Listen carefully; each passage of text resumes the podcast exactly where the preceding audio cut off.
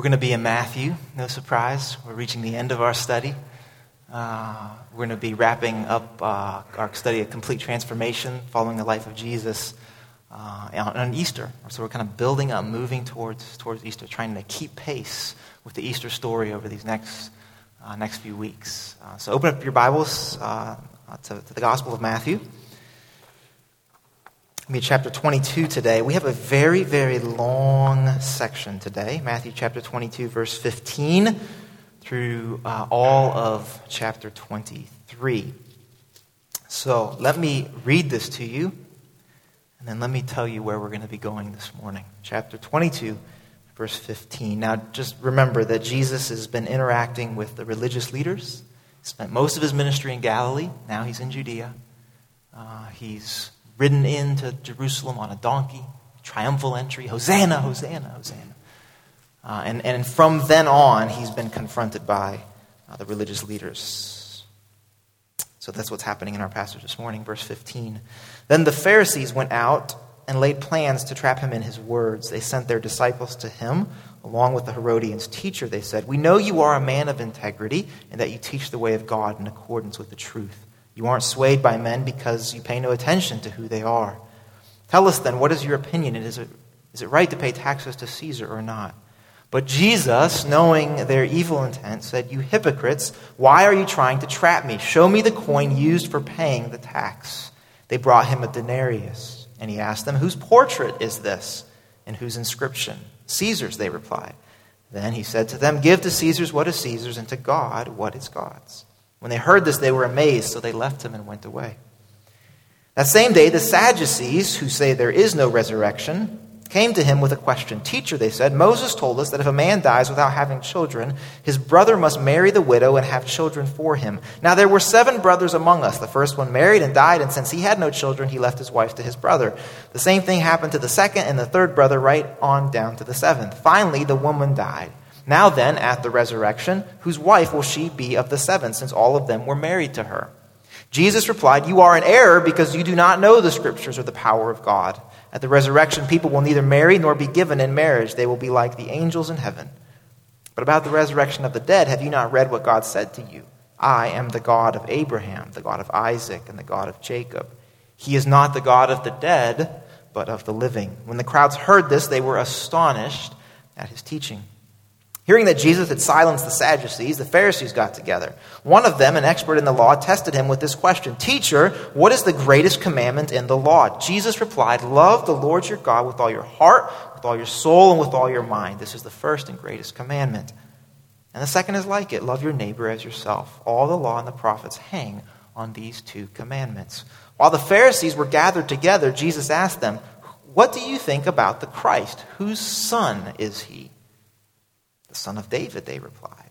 He said to them, How is it then that David, speaking by the Spirit, calls him Lord? For he says, The Lord said to my Lord, Sit at my right hand until I put your enemies under your feet. If then David calls him Lord, how can he be his son? No one could say a word in reply, and from that day on, no one dared to ask him any more questions. You still with me? Still awake?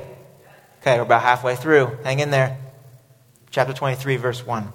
Then Jesus said to the crowds and to his disciples, The teachers of the law and the Pharisees sit in Moses' seat, so you must obey them and do everything they tell you. But do not do what they do, for they do not practice what they preach. They tie up heavy loads and put them on men's shoulders, but they themselves are not willing to lift a finger to move them. Everything they do is done for men to see. They make their. F- what, how do you say that word? I, I looked it up, but I can't remember now. I know we got some seminary people in the room here. How do you say that word? Phylacteries? I like it. They make their phylacteries wide and the tassels on their garments long. They love the place of honor at banquets and the most important seats in the synagogues. They love to be greeted in the marketplaces and to have men call them rabbi. But you are not to be called rabbi, for you have only one master, and you are all brothers. And do not call anyone on earth father, for you have one father, and he is in heaven. Nor are you to be called teacher, for you have one teacher, the Christ. The greatest among you will be your servant, for whoever exalts himself will be humbled, and whoever humbles himself will be exalted. Woe to you, teachers of the law and Pharisees, you hypocrites! You shut the kingdom of heaven in men's faces. You yourselves do not enter, nor will you let those enter who are trying to. Woe to you, teachers of the law and Pharisees, you hypocrites! You travel over land and sea to win a single convert, and when he becomes one, you make him twice as much a son of hell as you are. Woe to you, blind guides! You say, if anyone swears by the temple, it means nothing. But if anyone swears by the gold of the temple, he is bound by his oath. You blind fools, which is greater, the gold or the temple that makes the gold sacred? You also say, if anyone swears by the altar, it means nothing, but if anyone swears by the gift on it, he is bound by his oath. You blind men, which is greater, the gift or the altar that makes the gift sacred? Therefore, he who swears by the altar swears by it and by everything on it. And he who swears by the temple swears by it and anyone who dwells in it. And he who swears by heaven swears by God's throne and by the one who sits on it. Woe to you, teachers of the law and Pharisees, you hypocrites! You give a tenth of your spices, mint, dill, and cumin, but you have neglected the more important matters of the law justice, mercy, and faithfulness. You should have practiced the latter without neglecting the former. You blind guides! You strain out a gnat and swallow a camel. Woe to you, teachers of the law and Pharisees, you hypocrites! You clean the outside of the cup and the dish, but inside they are full of greed and self indulgence. Blind Pharisees! First, clean out the inside of the cup and dish, and then the outside will also be clean. Woe to you, teachers of the law and Pharisees, you hypocrites! You are like whitewashed tombs, which look beautiful on the outside, but on the inside are full of dead men's bones and everything unclean. In the same way, on the outside, you appear to people as righteous, but on the inside, you are full of hypocrisy and wickedness. Woe to you, teachers of the law and Pharisees, you hypocrites! You build tombs for the prophets and decorate the graves of the righteous, and you say, If we had lived in the days of our forefathers, we would not have taken part with them in shedding the blood of the prophets. So you testify against yourselves that you are the descendants of those who murdered the prophets. Fill up then the measure of the sin of your forefathers. You snakes, you brood of vipers. How will you escape being condemned to hell? Therefore, I am sending you prophets and wise men and teachers. Some of them you will kill and crucify. Others you will flog in your synagogues and pursue from town to town. And so upon you will come all the righteous blood that has been shed on earth, from the blood of righteous Abel to the blood of Zechariah, son of Berechiah, whom you murdered between the temple and the altar. I tell you the truth all of this will come upon this generation. O Jerusalem, Jerusalem, you who kill the prophets and stone those sent to you, how often I have longed to gather your chicken, your chicken. There is a chicken, but it's not coming up just yet. How long, how I have longed to gather your children together as a hen gathers her chicks under her wings. But you were not willing. Look, your house is left to you desolate. For I tell you, you will not see me again until you say, Blessed is he who comes in the name of the Lord. This is the word of God. Uh, from this passage this morning, I'm going to preach to you from the title Set Free for a Purpose. Set Free for a Purpose. This is a long text that maybe seems a little bit complicated. It does to me. There's a lot going on. And would you agree that it's kind of a heavy passage? Do you feel encouraged reading this? Not so much. I want you to know that it is actually my goal this morning to encourage you. I, think that there is a lot going on in this passage. There are some heavy words that Jesus says, but I want you to know that it is my goal this morning to actually have you walk away encouraged by what we're going to find uh, in this passage. We're going to celebrate communion at the end of our time this morning, and I, I hope that today will be a day that you can come forward and break bread, receive communion as one who is rejoicing about what God has done for you. Amen? Um, so, so, Tyler, go ahead and put up this first slide here. I, I want to kind of break the text down for you so you can kind of see a little bit uh, what I think is going on here. The, the matrix. Um, so, this is our passage, Matthew uh, chapter 22 through Matthew chapter 23. That's the whole thing. I, I see three movements here. And I'll tell you why it's important for us to see this in just a second. The first movement I see is Jesus' final test. He's been tested by the Pharisees, by the Sadducees, by the religious leaders ever since he stepped foot in Jerusalem. These are the last times that Jesus will be tested by them until he's arrested. This is it.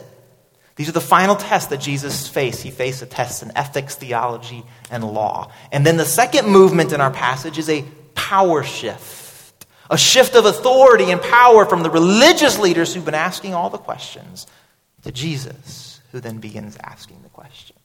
And then the final movement is one of judgment and justice. We see Jesus give instructions to the crowd and the disciples first. Then he turns his, his attention right to the religious leaders. Woe to you, he says. Did you catch how many times? Seven times. Woe to you, woe to you, you hypocrites. And then finally, he wraps up with justice for the world. I want you to see this framework because it's in understanding this and then in asking, why is it that Jesus is so angry at the religious leaders that we actually get to what I think is our main thrust this morning that you and I have been set free for a purpose. We need to see this framework. We need to understand why Jesus is so angry at the Pharisees, and then we will begin to see that you and I have been set free for a purpose. So let's move through this very, very quickly, and then we'll spend some more time at the end of our passage this morning. These three movements. First, the final test. Jesus is approached by some of the religious leaders, and they give him uh, um, a test in ethics. They say, uh, Jesus, should we pay the tax to Caesar or not? Now, um, this was a trick question, as all of the religious leaders' questions were because there was no good answer for Jesus to give. It was a lose lose scenario. If Jesus were to say, yes, pay the tax, that would have infuriated all of the Jews who hated paying the tax to the foreign occupiers, Rome, you see. But if Jesus had said, no, don't pay the tax, now who's he in trouble with? Rome. He, he's offended those with the most power. It's a lose lose sort of question. This tax was imposed by Rome, it was known as the poll tax, and, uh, and, and they hated paying it. Jesus asks them uh, for a, a coin. He says, Did you have one of these coins that you would pay the tax with? And Tyler, let's see the picture of this. It's a denarius. It has the, the, the, the likeness of the Caesar on one side and then an inscription on the other that would say something along the lines of Caesar, son of God, high priest. Does that language sound familiar to you? This was an offensive coin to the Jews. They would have said it actually uh, was uh, uh, blasphemous for them to even carry this coin because it had a, an image of another deity on it, someone claiming to be the Son of God. And so Rome actually appeased the Jews and they minted a copper coin that they could pay the poll tax with. They didn't have to carry around this sacrilegious coin with the Caesar's face on it. But you see what happens in the story here. Jesus says, do you have a denarius? Could you show me the coin that you're talking about? As if he doesn't know. And the religious leader said, Well, yes, I happen to have one right here. Now you have to kind of step into the story here for just a minute, but, but picture Jesus going, Oh, you, you have one of these coins, do you? Religious leader? Huh. This coin, the one with Caesar's image on it. Oh, you have one of those in your pocket. The one that says that Caesar's the son of God. Oh, that's interesting. Don't give to Caesar's what is Caesar's, but give to God what is God's. And they're amazed at this interaction. They're humiliated, is what happens, right? The second test is uh, uh, uh, first is a test in ethics, and then it's a test in theology. The Sadducees come to Jesus, and, and, and Matthew, uh, like a good author, he tells us that the Sadducees are a religious sect who don't believe that there's a resurrection. They're in, they're in a minority. The Pharisees, they believe in a resurrection. Jesus has hinted at his own belief in an afterlife, in a resurrection. But the Sadducees, they say, no, when you're dead, you're dead.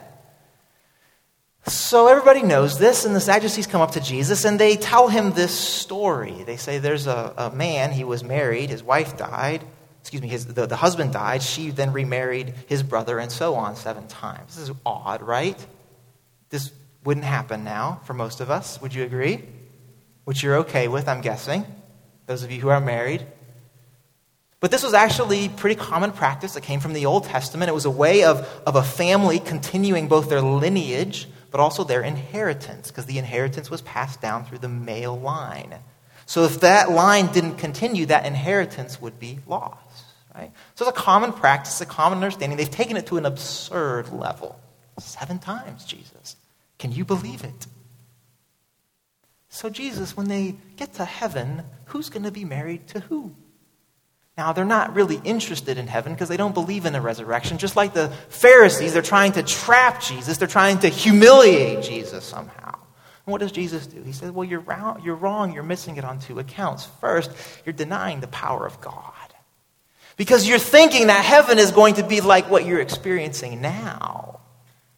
You're not giving God credit that all of eternity in the presence of God might actually be a little bit different than what you're experiencing now. Secondly, you don't know your Bible. Woo! Offensive to the Sadducee. You don't know your Bible. As we see, Jesus says that God is the God not of the dead, but of the living. Abraham, Jacob, Isaac. And so, if they're still living in the presence of God, surely there must be a resurrection of the dead. Test in ethics, a test in theology, and then a test in the law. The Pharisees come back to Jesus and, and they give it one more shot. They say, Jesus, what is the greatest commandments? There are 613 commandments at this time.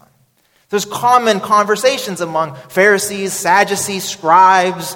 Which is the greatest? Or what are the heaviest, the weightiest commands? Or how would you summarize all 613 of these commandments? How would you do it? And these were always contentious arguments, right? Because if you said, well, this is the greatest commandment, or this is the best way to sum up all 613 of the commandments, you were bound to forget something, leave something out, and so offend somebody.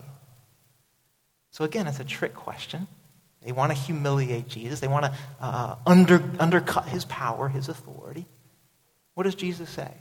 He says, Well, the, the greatest commandment is, is, is love God. Love the Lord your God with all your heart, and with all your soul, and with all your mind. It would be very hard for anybody to disagree with this because Jesus is here quoting the Shema, the Hebrew call to worship that good Jews would recite in the morning and in the evening. So, who's going to disagree with this? This is a good starting point. This is a good way to begin summarizing the law. He probably could have left it there and been okay. But what does he do? He says, and the second, they haven't asked for a second, have they? But the second is like it. Love others as much as you love yourself. Love your neighbor as you love yourself. And we've seen from Matthew that our neighbor is who? Everyone. Everyone. Here, Jesus says if, if you want to love God, if you want to summarize the commandments, then you could, you could say that you love God in the context of loving everybody. There's no one who you will not love, no one who you are not called to love, no one who is so far beyond you that you cannot love them. You want to understand all of the law, all 613 commandments, Jesus says. Understand this. You love God in the context of loving others. And that's it. You see what our, our text says that, that, that, that, was, that was the last of the questions that Jesus was asked. You, you, uh, there's an image that I have of, of the, the religious leaders leaning in towards Jesus they're trying to, to prove him wrong. They're trying to take away his authority. And every time Jesus answers a question, they get pushed farther back until they're just done. They, they realize that this is pointless because they, they walk away from every one of these interactions looking foolish in front of the crowd. So they're done. And so now we reach the second movement in our text where there's this shift of power from the Pharisees, the Sadducees, the scribes, the elders of the people, the priests. A shift of power from them to Jesus because now it's not the religious leaders asking the questions. Jesus asks the questions. Now, this may seem a little cryptic at first, but listen to it. Jesus says, What do you say about the Christ? Whose son is he? This is an easy, this is a softball of a question. Whose son is the Christ? Whose son is the Messiah? The son of David, they say. It's an easy answer. In fact, son of David and Messiah were interchangeable. They were synonyms. You could say the Christ, or you could say the son of David. And everybody knew you were talking about the same one. The person who would come in the lineage of David to liberate God's people. We've said this over and over again from foreign oppression, to bring home the exiles, and to restore right worship in the temple. This was the Christ. This was the Messiah. This was the Son of David. He would come from the line of David. It's an easy question that Jesus tosses to the religious leaders. they're like, ask us something hard. This is easy. It's complicated a little bit because Jesus has been showing that he believes he is the Messiah since he's been in Jerusalem, hasn't he? He rode in on a donkey as a conquering king on a colt that had never been ridden before. Hosanna, Hosanna, the branches are laid before him. People take off their jackets so he can walk over. The children, remember, the children praise him. And Jesus says, yeah, it's not just that they're praising who you think is the Messiah, they're actually praising and welcoming the very Son of God. So when Jesus asks whose son is the Messiah, there's tension in the air because the religious leaders know you're claiming to be this Messiah. You see. Whose son is the Messiah? The son of David. Jesus pushes back. How is it then that David, this is King David, of course, speaking by the Spirit, calls him Lord? How is it that King David, speaking by the Spirit, prophesies, looks forward to the Messiah, and calls this one who will be his son, his great, great, great, great, great, great grandson? How is it that he calls him Lord? For he says, The Lord said to my Lord, Sit at my right hand until I put your enemies under your feet. If then David calls him Lord, how can he be his son? What is Jesus doing here? Besides just messing with them. Because I think he is. I think he's having some fun. They're all like, Whoa, I don't, what? Never thought about it like that. But what is Jesus doing here? Jesus is saying, look, King David, King David looked ahead by the Holy Spirit and saw the Messiah coming, and he called that Messiah not his son. What did he call him? My Lord. How is it possible, Jesus says, that the greatest king that Israel ever knew would call the, the Messiah, the Christ, his Lord? It's his son. What is Jesus doing here? Jesus is saying the Messiah, the Christ, is more than you've expected him. You expected him to come as a liberator in the line of David, defeat the Romans, cleanse the temple, bring the exiles home. Jesus has been saying over and over again, but it's so much bigger than that. The role of the Messiah, the vocation of the Messiah, of the Christ, is so much bigger, so much so that David looks ahead and says, My Lord, my Lord, worships him. Once again, Jesus is saying, I am the Messiah, and the Messiah is more, is greater than you expected. The very Son of God. So here, here's, this, here's this movement. The Pharisees have been attacking, they've been questioning, and now Jesus asserts his authority. Jesus steps up and finally, the Messiah, the Son of God. The power has shifted now we begin to see why Jesus is going to be arrested, don't we? Because the Pharisees, Sadducees, they cannot tolerate this, this kind of claim. And so there is a shift of power where Jesus is now, I would say, having the upper hand, having his way with the religious leaders. So now we get to judgment and justice. Put that framework up there one more time. And I'll just give a very brief summary here, and then we're going to dig in this together. We see first that Jesus gives instructions to the disciples in the crowd. The power has shifted. Jesus is now the one with the authority. He moves from being questioned to being the questioner, and he turns to the crowds who are all around him and his 12 disciples, and he basically says, What? Don't be like the Pharisees. Don't do it. From there, he turns his attention to the Pharisees, to the Sadducees, the religious leaders, and he says, Woe are you. Woe is you. Woe, woe is all of all y'all. You are in, you are in trouble. Right? And then the passage wraps up with Jesus speaking both words of judgment and justice for the world. So we have here the framework. And, and now we get to Jesus' harsh language. And would you agree it's harsh language to the Pharisees? Yes? Would you agree that this is the harshest that Jesus has been thus far, Matthew? Yes? This is mean Jesus. Yes? Yeah. This is not the Jesus we tend to think about very much, is it? This is not fuzzy, cuddly Jesus. This is not Jesus in my corner doing what I want Jesus to do for me.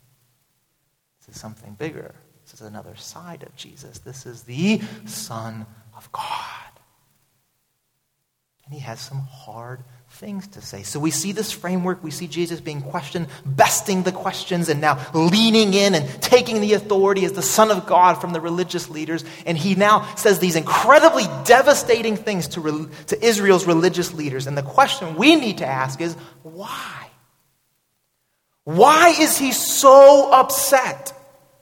Why is he so angry? Why these words of judgment? In order to answer this, we have to actually go back to the Old Testament, to Exodus chapter 19. Exodus chapter 19, verses uh, 1 through 6.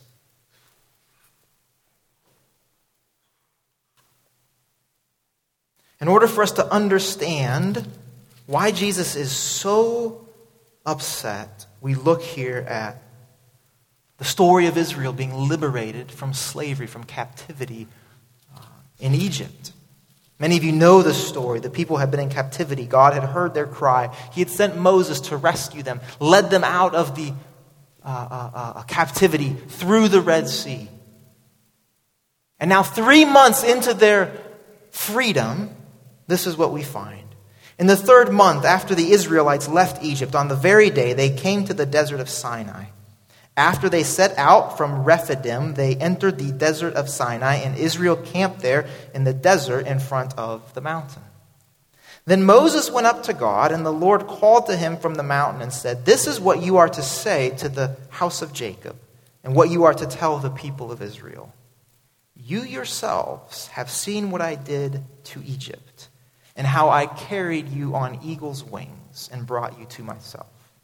Now, if you obey me fully and keep my covenant, then out of all nations you will be my treasured possession. Although the whole earth is mine, you will be a kingdom, you will be for me a kingdom of priests and a holy nation. These are the words you are to speak to the Israelites. The people have been let free, set free, liberated from captivity, from bondage, from slavery. God chooses this very evocative imagery. He says, I carried you on eagle's wings and brought you to myself. I rescued you from oppression. Like an eagle, I swooped down and picked you up and carried you to myself. You have been set free, you have been liberated. Nothing could stop God from rescuing God's people when God decided it was time. Nothing could stop God. Not a stuttering Moses. You remember the story of Moses saying, Not me, Lord, I can't even speak. Not an inept, stuttering Moses, not a ruthless Pharaoh, not 600 of Egypt's best chariots, not the Red Sea, not a dry and desolate desert, not a battle with the Amalekites that happens just before this passage. Nothing would stop God from rescuing God's people when God was ready to do so. God said, I swooped down like an eagle and snatched you away from Egypt, liberating you, setting you free. God told Moses, I, I, I saw the misery of my people. And the scripture says, So I came down to rescue them. I came down like an eagle to rescue them. I came down to bring you to myself. I came down to liberate you from everything and everyone that had enslaved you. God came down like an eagle and rescued his people and brought him, brought them to himself, liberated, free. But the passage goes on and says, Now that you have been rescued, you will be for me a kingdom of priests. I've rescued you. I've liberated. I've set you free. And now you will be for me a kingdom of priests. In the desert, God tells his people that they have been set free, and this is important, for a purpose. They have been set free to be God's priests to the whole world. The Israelites weren't simply uh, liberated from something, they weren't simply liberated to something, they were liberated for something. You see this? They were liberated from captivity in Egypt. They were liberated to the promised land, a land flowing of milk and honey. But more than that, they were liberated for something. To be a nation of priests to the world. This is God's language to Abraham when he first comes to Abraham and he says, I know it doesn't look like it, but Abraham, you're going to have a huge family who will be a great nation. Why? To bless the world. Israel, I've liberated you like an eagle, rescuing you from Egypt for a purpose. You will be for me as a nation of priests to the world. You will show my glory to the entire world. You will testify with your words, with your actions, by the way your nation lives, that a God exists who is good, who is actively rescuing the world. You will bring those who are far from me near to me. Israel, I have rescued you, set you free, so that, so that the world will know my glory, so that the world will be set free, so that the world will know what it is to be reconciled to their God. They were set free from something to something and for a purpose. If you think about it, the story of the nation of Israel was meant to be really, really simple, actually. Our God rescued us from captivity so that we can display the glory of God to the world. How's that for a simple story? We were rescued to display God's glory. This is, this is their vocation. This is their identity. We were slaves. We are now free to show God's glory to the world. That's it. Everything else comes around that. And yet, the plot of this story, as you and I know, was often lost. And God had to send prophets. And these prophets would come to the nation of Israel, and they would usually say one of two different things. One, you've become exactly like everyone else. In other words, you've chosen a new form of the old slavery. Become just like everybody else, Israel. Or, or you've turned in on yourself. You've become exclusive. You have forgotten your purpose to bless the world. And Jesus has referenced these prophets, hasn't he? Even last week in the parables, we saw Jesus reference the prophets who come to the nation and who persecuted, are chased off, or are killed. Unfortunately, this becomes a part of Israel's history, Israel's story. They were liberated, they were set free for a purpose, and yet too often this purpose was lost. Jesus has bested every one of the religious leaders' tests. He has, he has silenced them with his claim to be the Messiah, who is also the Son of God. The groundwork has been laid. And, and from this ground, Jesus now judges the religious leaders. Why? for forsaking the purpose of their liberation. If the purpose of the nation of Israel was to be set free to demonstrate the glory of God to the world, Jesus is angry because they have forsaken the purpose of their freedom. You see, these are the religious leaders claiming to speak for God, claiming to represent the nation of Israel. They are the ones who Jesus comes to and says, You have forsaken the reason, the purpose of your freedom. How have they done this? I, I think this is what the seven woes in our passage are this morning. They, they show us, they give us a window into how these leaders, speaking on behalf of the people, claiming to speak for God, have forsaken the purpose of their freedom. Now, uh, before we get to these seven woes, uh, we need to say that uh, we need to pay attention to this language. Jesus is speaking to Pharisees and Sadducees. Any Pharisees or Sadducees in the room today? No. We live in a different context, a different culture. We don't have sort of these combination religious, political leaders who represent us before God, do we? No. And so it's a little bit easy for us to maybe be like, oh, Pharisees, you really got it handed to you by Jesus. The problem is that when God speaks to Moses, he doesn't say, Moses, you will be for me a priest. What does he say? My people, all of them, will be for me as a kingdom of priests. Now, there were prophets and there were priests who had their function within the nation of Israel, but God's intention, God's purpose was always that the entire nation, as free people, would show God's glory to the world. It was for everybody. Uh, in, our, in our passage this morning, I would say that Jesus actually reaffirms this when he's talking to his disciples and to the crowd. He says, The teachers of the law and the Pharisees, they sit in Moses' seat. Okay, so he kind of sets it up and then jump into verse 8. But you are not to be called rabbi, for you have only one master and you are all brothers. And he goes on from there. In other words, I'm calling out for myself a new nation of priests where you are all family, brothers, sisters. And so we would do well to listen to Jesus' language. Yes, it was directed to the Sadducees and to the Pharisees.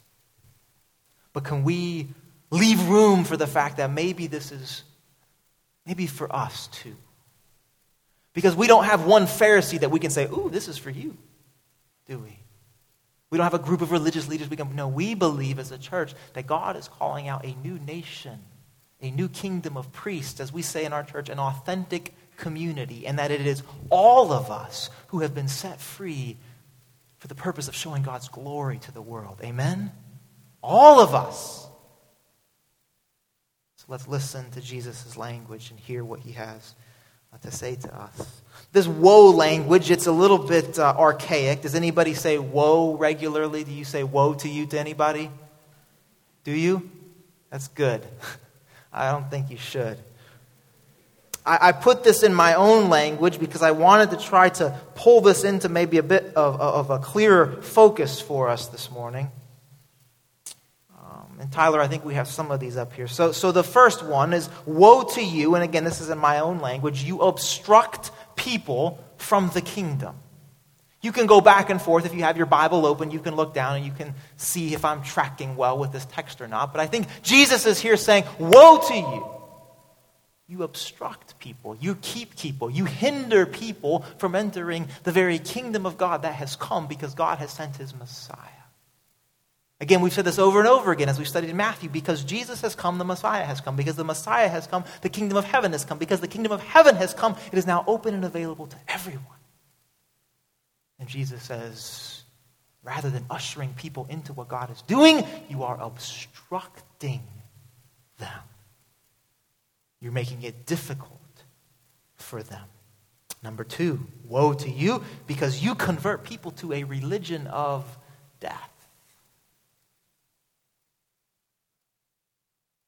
You convert people not to life, but to something else. Remember, Jesus said in Matthew chapter 11, Come to me, all you who are weary and burdened, and I will give you, I will give you rest. Take my yoke upon you, and you will learn from me, for I am gentle and humble in heart, and you will find rest for your souls. For my yoke is easy, and my burden is, do you remember? Light. You see, Jesus' invitation into the kingdom is one of freedom, is one of liberation. Jesus says, You are zealous, you travel around the world, but you convert people to something heavy and burdensome, and that ultimately leads only to death. Number, number three. You make trivial religious rules that obscures God's glory. Now, maybe we can begin to relate to this one a little bit. There's a thinking, and we've talked about this uh, before, there's a thinking in many Christians' minds that says, my acceptance comes from keeping God's rules. I am acceptable to God if I do these things. If I, if I don't do these things, then I am acceptable to God. I'm welcomed by God. And so, if this is our way of thinking about how God is, then we know what the rules are. We know what the 613 commandments are. But we better be careful to not even get close to those commandments, so we will make some additional commandments to kind of be a buffer, right? Because we know ourselves, we're going to break a commandment now and again. So it might as well be like a secondary one, right? Because then I won't have broken the really bad one and I'll still be acceptable to God. I know none of us think this way, none of us act this way. I'm reading this book by author by the name of Scot McKnight. He, he, he writes this reflecting on his childhood growing up in the church. When I was a kid, I was taught often that sex was a sin if you weren't married, which meant dancing was prohibited.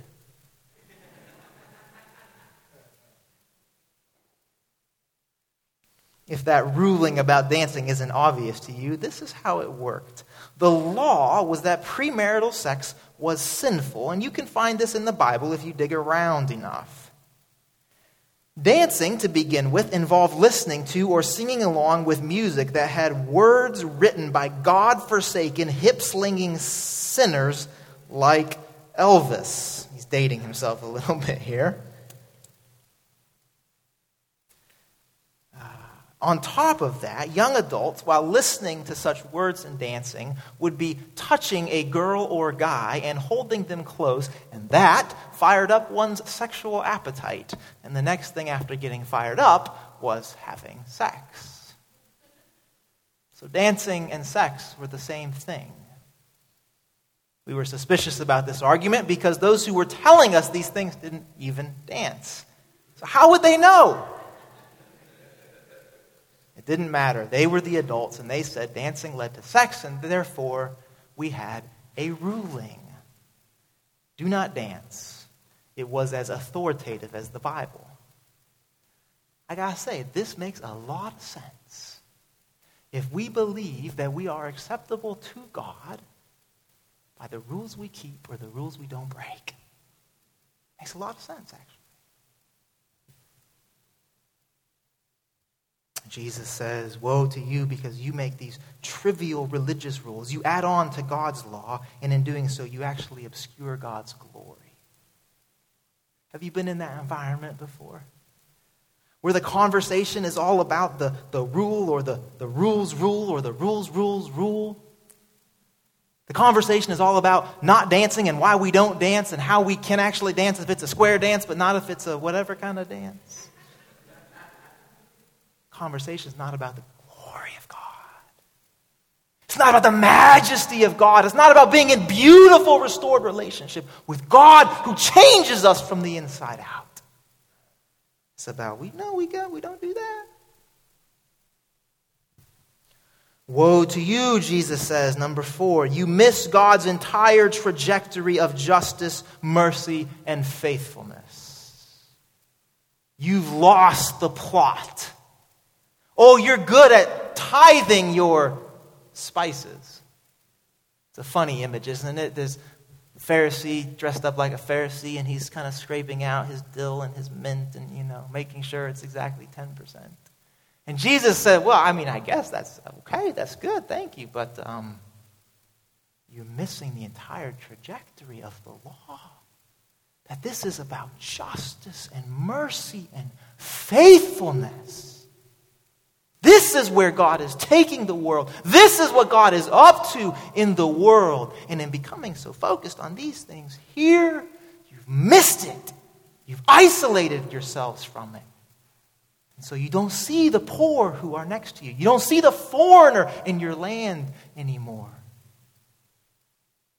You don't see the widow putting in her little bit of money, her mite, at the temple. You don't even see her.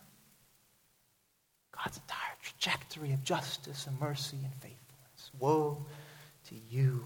Number five, you work hard to appear spiritual while ignoring your wicked hearts. They put a lot of effort into looking a certain way. And Jesus says the Pharisees, when they were fasting, they would make sure that they looked such that everybody knew they were fasting. It only counted, after all, if you could see it. Woe to you because you work so hard to look spiritual, but you ignore the condition of your hearts. Number six is similar. Woe to you, your skin deep righteousness disguises your decaying soul. Oh, we've seen Jesus talk about the righteousness of the scribes and the Pharisees throughout Matthew. This idea that we, we look righteous on the outside, and this is what makes us acceptable before God, and so it doesn't matter what's on the inside of us. This is not pretty language that Jesus uses in these two. You're, you're a cup that looks nice on the outside, but on the inside, how long has that been growing in there? What is that crusty stuff in there? You to drink out of this?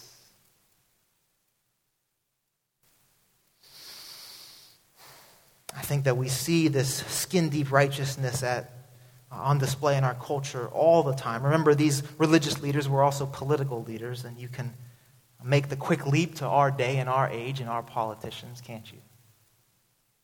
We, we have certain righteous expectations of our politicians. There are things that they can do and can't do.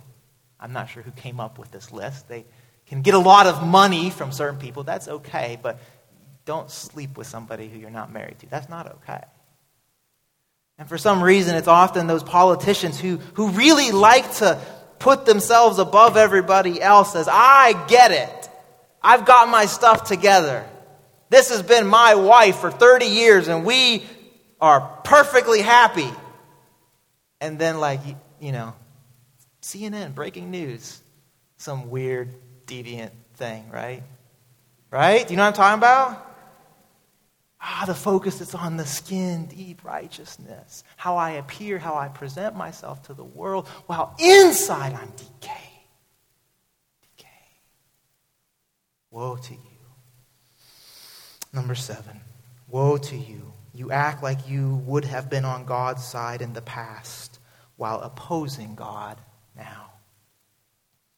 Again, Jesus is referencing these Old Testament prophets. He's done this repeatedly now. You, your, your forefathers, he said, they, they, they, they killed the prophets, they, they persecuted the prophets. And you claim, Jesus says, that if you had lived in that day, oh, we would have been different.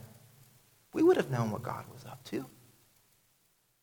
You know, the best example that I could think of for this is, um, is the way that I think about myself when I look back on the history of civil rights in our country.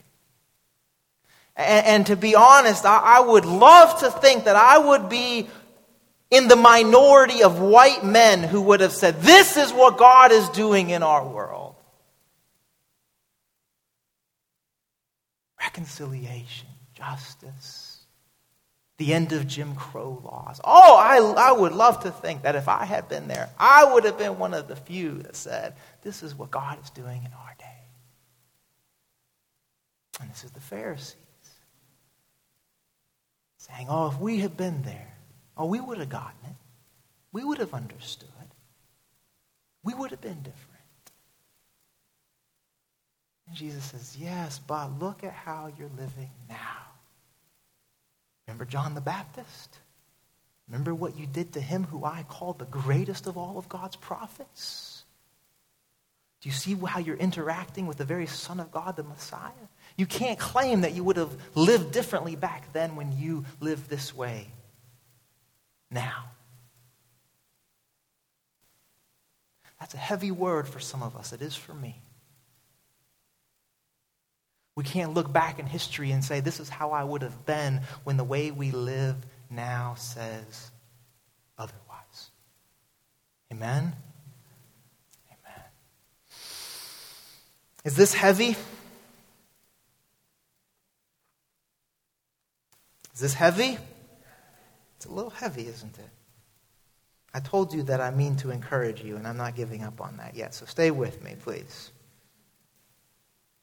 Stay with me, please.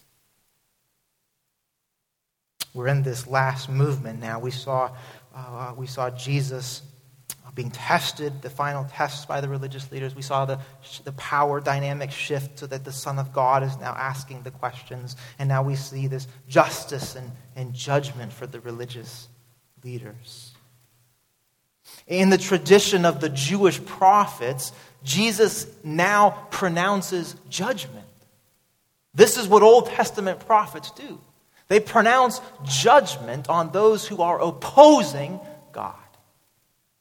It's a warning, an opportunity to turn around, to repent. In a world that too often inflicts death and destruction, Israel was lifted on eagle's wings to be a nation of priests, pointing to the God of life. They were rescued from captivity for the purpose of displaying the glory of God to the world, to blessing the world. And now the Messiah has come. The Son of God stands before them and he exposes their hypocrisy. Though you were liberated to demonstrate God's glory, you've actually burdened people with a veneer of righteousness. A righteousness that actually obscures the way to the kingdom. And so, just as Egypt experienced God's judgment when Israel was rescued, when they were liberated, so the religious leaders who burdened the people, who barred them from the kingdom, will now experience God's judgment as God offers liberation to the world. So we pause maybe for just a moment and, and ask where are we in this story? Where, where do we stand in this story? Where would have we stood in this story? Are we like the religious leaders? Have we presented views of God to our world that are burdensome and only skin deep? This is the words of judgment to the Pharisees your religion, your conversion is weighing people down. It's a religion of death that bars people from the kingdom.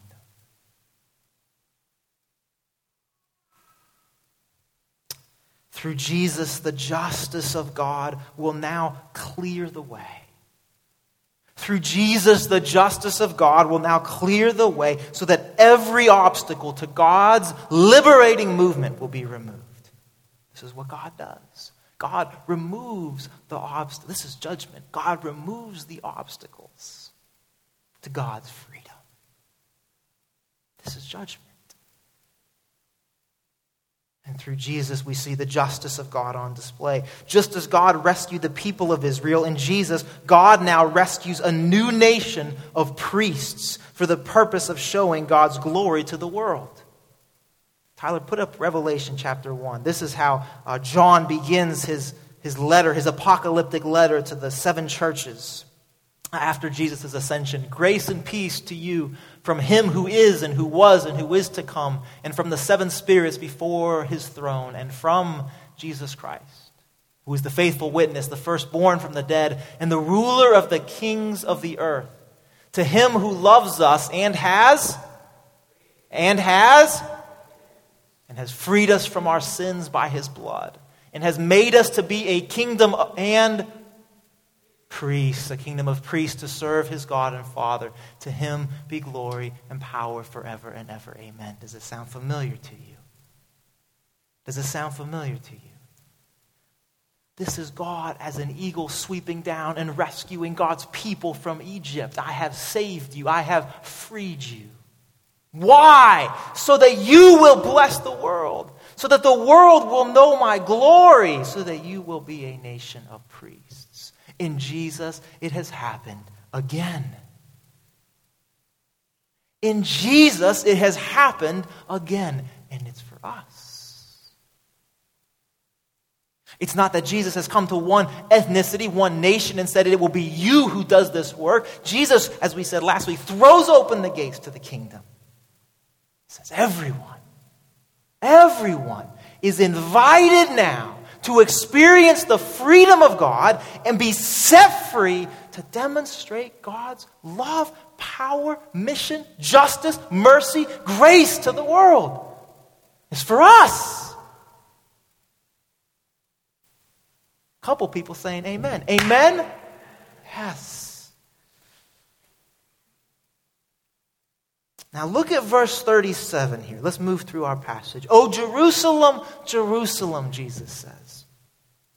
You who killed the prophets and stoned those sent to you, how often I have longed to gather your children together as a hen gathers her chicks under her wings, but you were not willing. Now, you need to think uh, with your creative, what's the creative side of your head? The right side. Think with the right side of your head for a minute. Imagine what Jesus is saying here. I have longed to gather your children together as a hen gathers her chicks under her wings as God rescued Israelites like an eagle swooping down from the sky. Now the imagery shifts. It's no longer an eagle, it's a caring, protective mother hen with her chicks. And the imagery here, the imagery here is of a great fire. See, hens, if there's a fire in the barn or the hen house, hens often will spread their wings so that their chicks can find shelter under their wings. And the mother hen will absorb the fire, will give her life so that her chicks may possibly live. You see? This is the imagery here. Now, now, those of us who didn't grow up on farms, don't know hens, we don't think about this right away. But people in Jesus' day, this is what they're picturing a mother hen, the threat of fire spreading her wings, beckoning her chicks to, to, to take safety, knowing that her life will be lost in the process. You see, the fires of judgment, Jesus says, are coming. God has to remove everything that is in the way of entrance to the kingdom, everything that is blocking those from freedom in Christ. That has to happen. But even with that, do you see? Even with Jesus' incredibly harsh language, there is still hope. There's still hope for the Pharisees, even.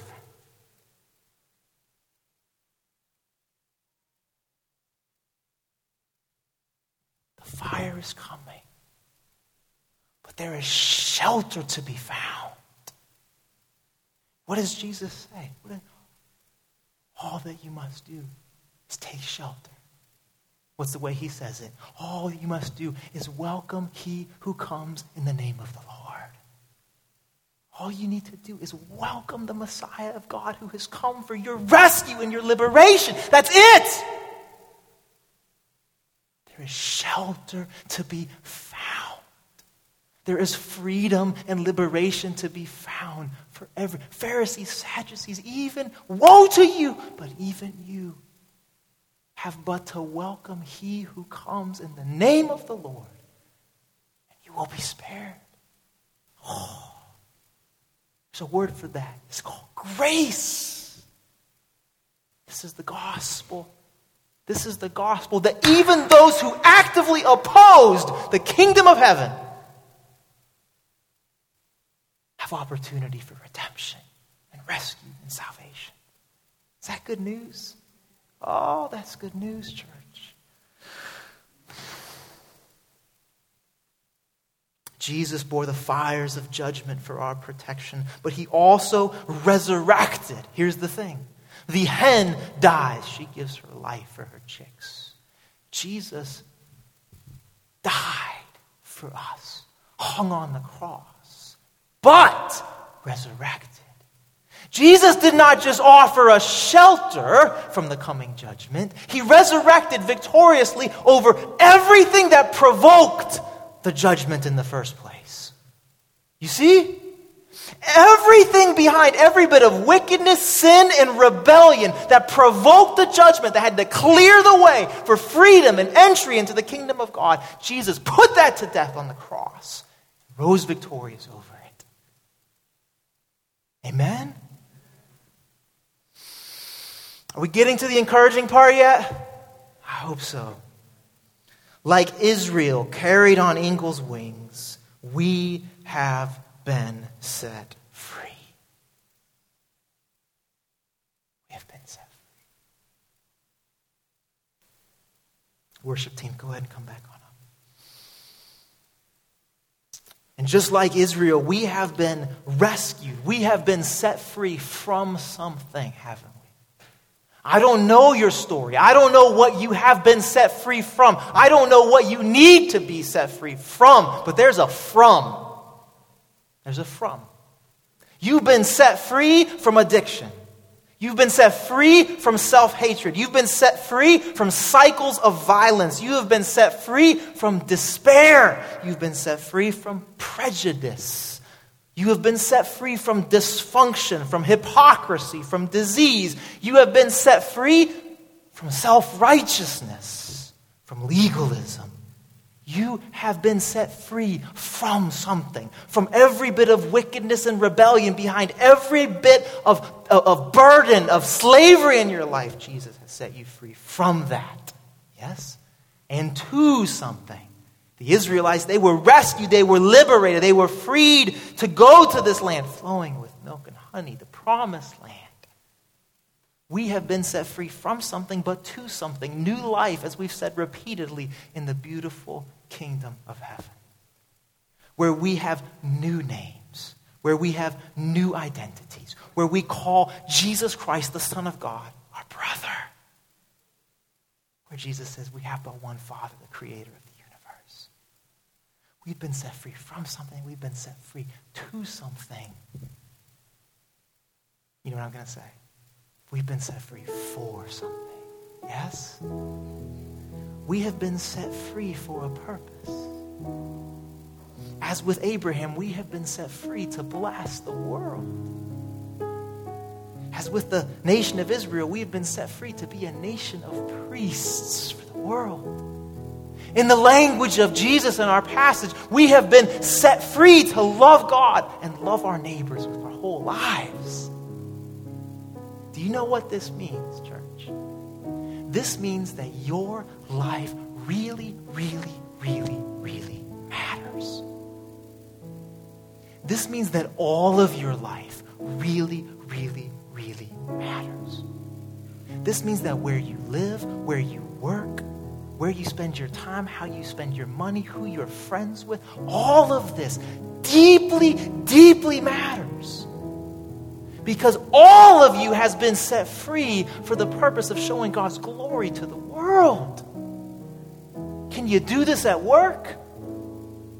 Yes. Can you do this at home in your family with your children? Yes. Can you do this on your block in your neighborhood with your neighbors? Yes.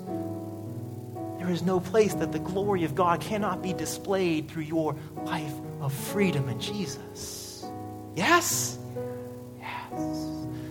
This is the encouraging word in the midst of judgment for us this morning. That we have a Savior who, like a mother hen, will spread her wings for the safety of her chicks, giving her life for them. We have a Savior who spread his arms for us on the cross we would be sheltered from the coming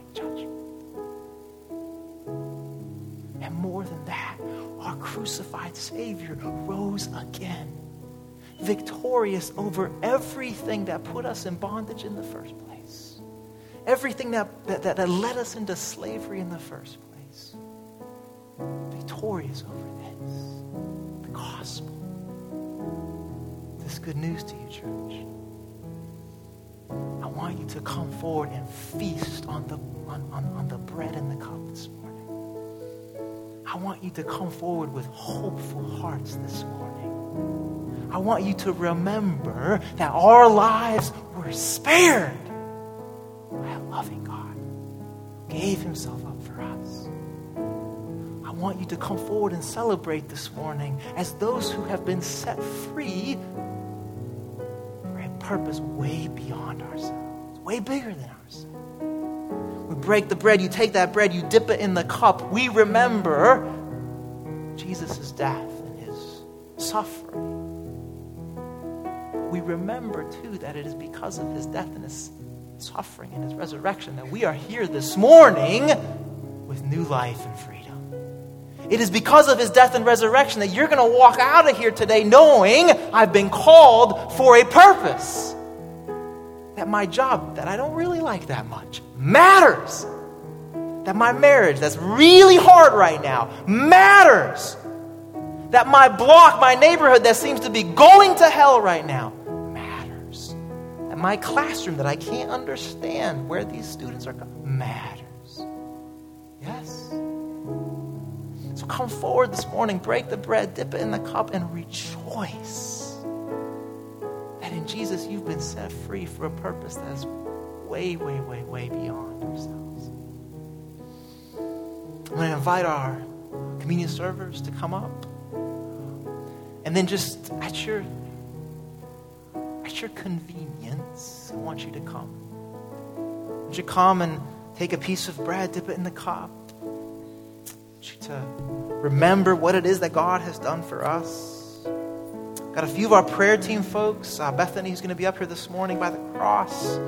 If you'd like someone to pray this truth over you, child of God, set free for the purposes of God. Ask Bethany to pray for you. If there's an area of, of, of captivity in your life, right? Some of us hear these words and we want to be encouraged, but there is this thing in us that feels so tied up hard to receive these good news, words of freedom. Bethany will pray for you about that as well. Let's pray.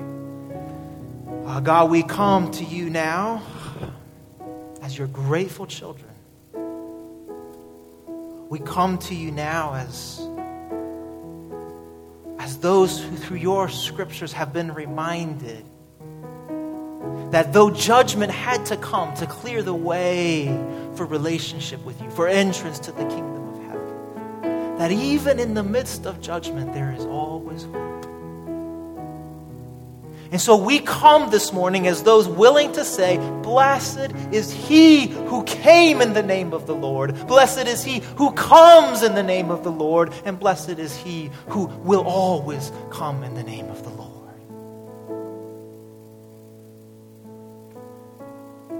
Holy Spirit, compel us to receive sacrament this morning with gratitude. Not because of ourselves, but because of you. In the name of the Father, and the Son, and the Holy Spirit, we pray. Amen. Come forward. Come forward. Kelly's going to lead us in worship. Whenever you're ready, come forward and receive.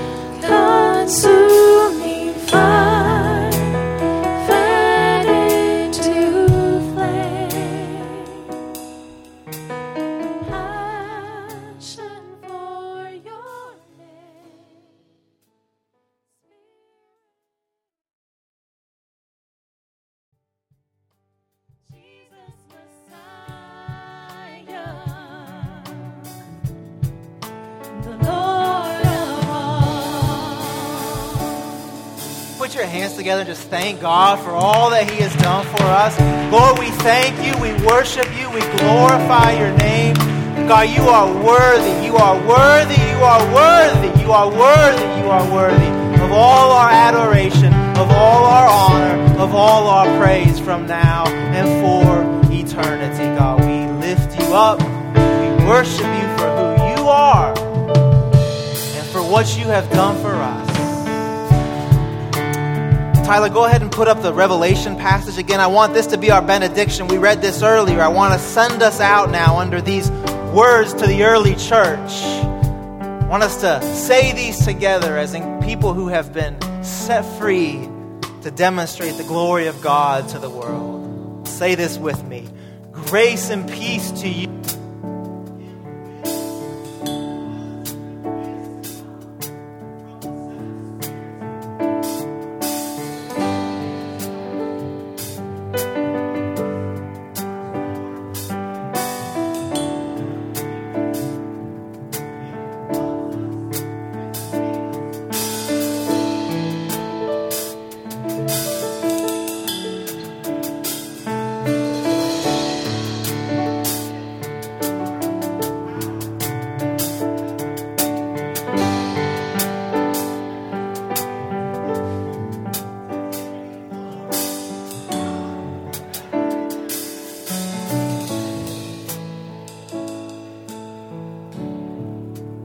Lunch afterwards if you want to join some folks for lunch. If you didn't receive communion and you want to afterwards, you want to come forward and be prayed for, be happy to do that. Now, go in peace, freed people to show God's glory to the world. Amen.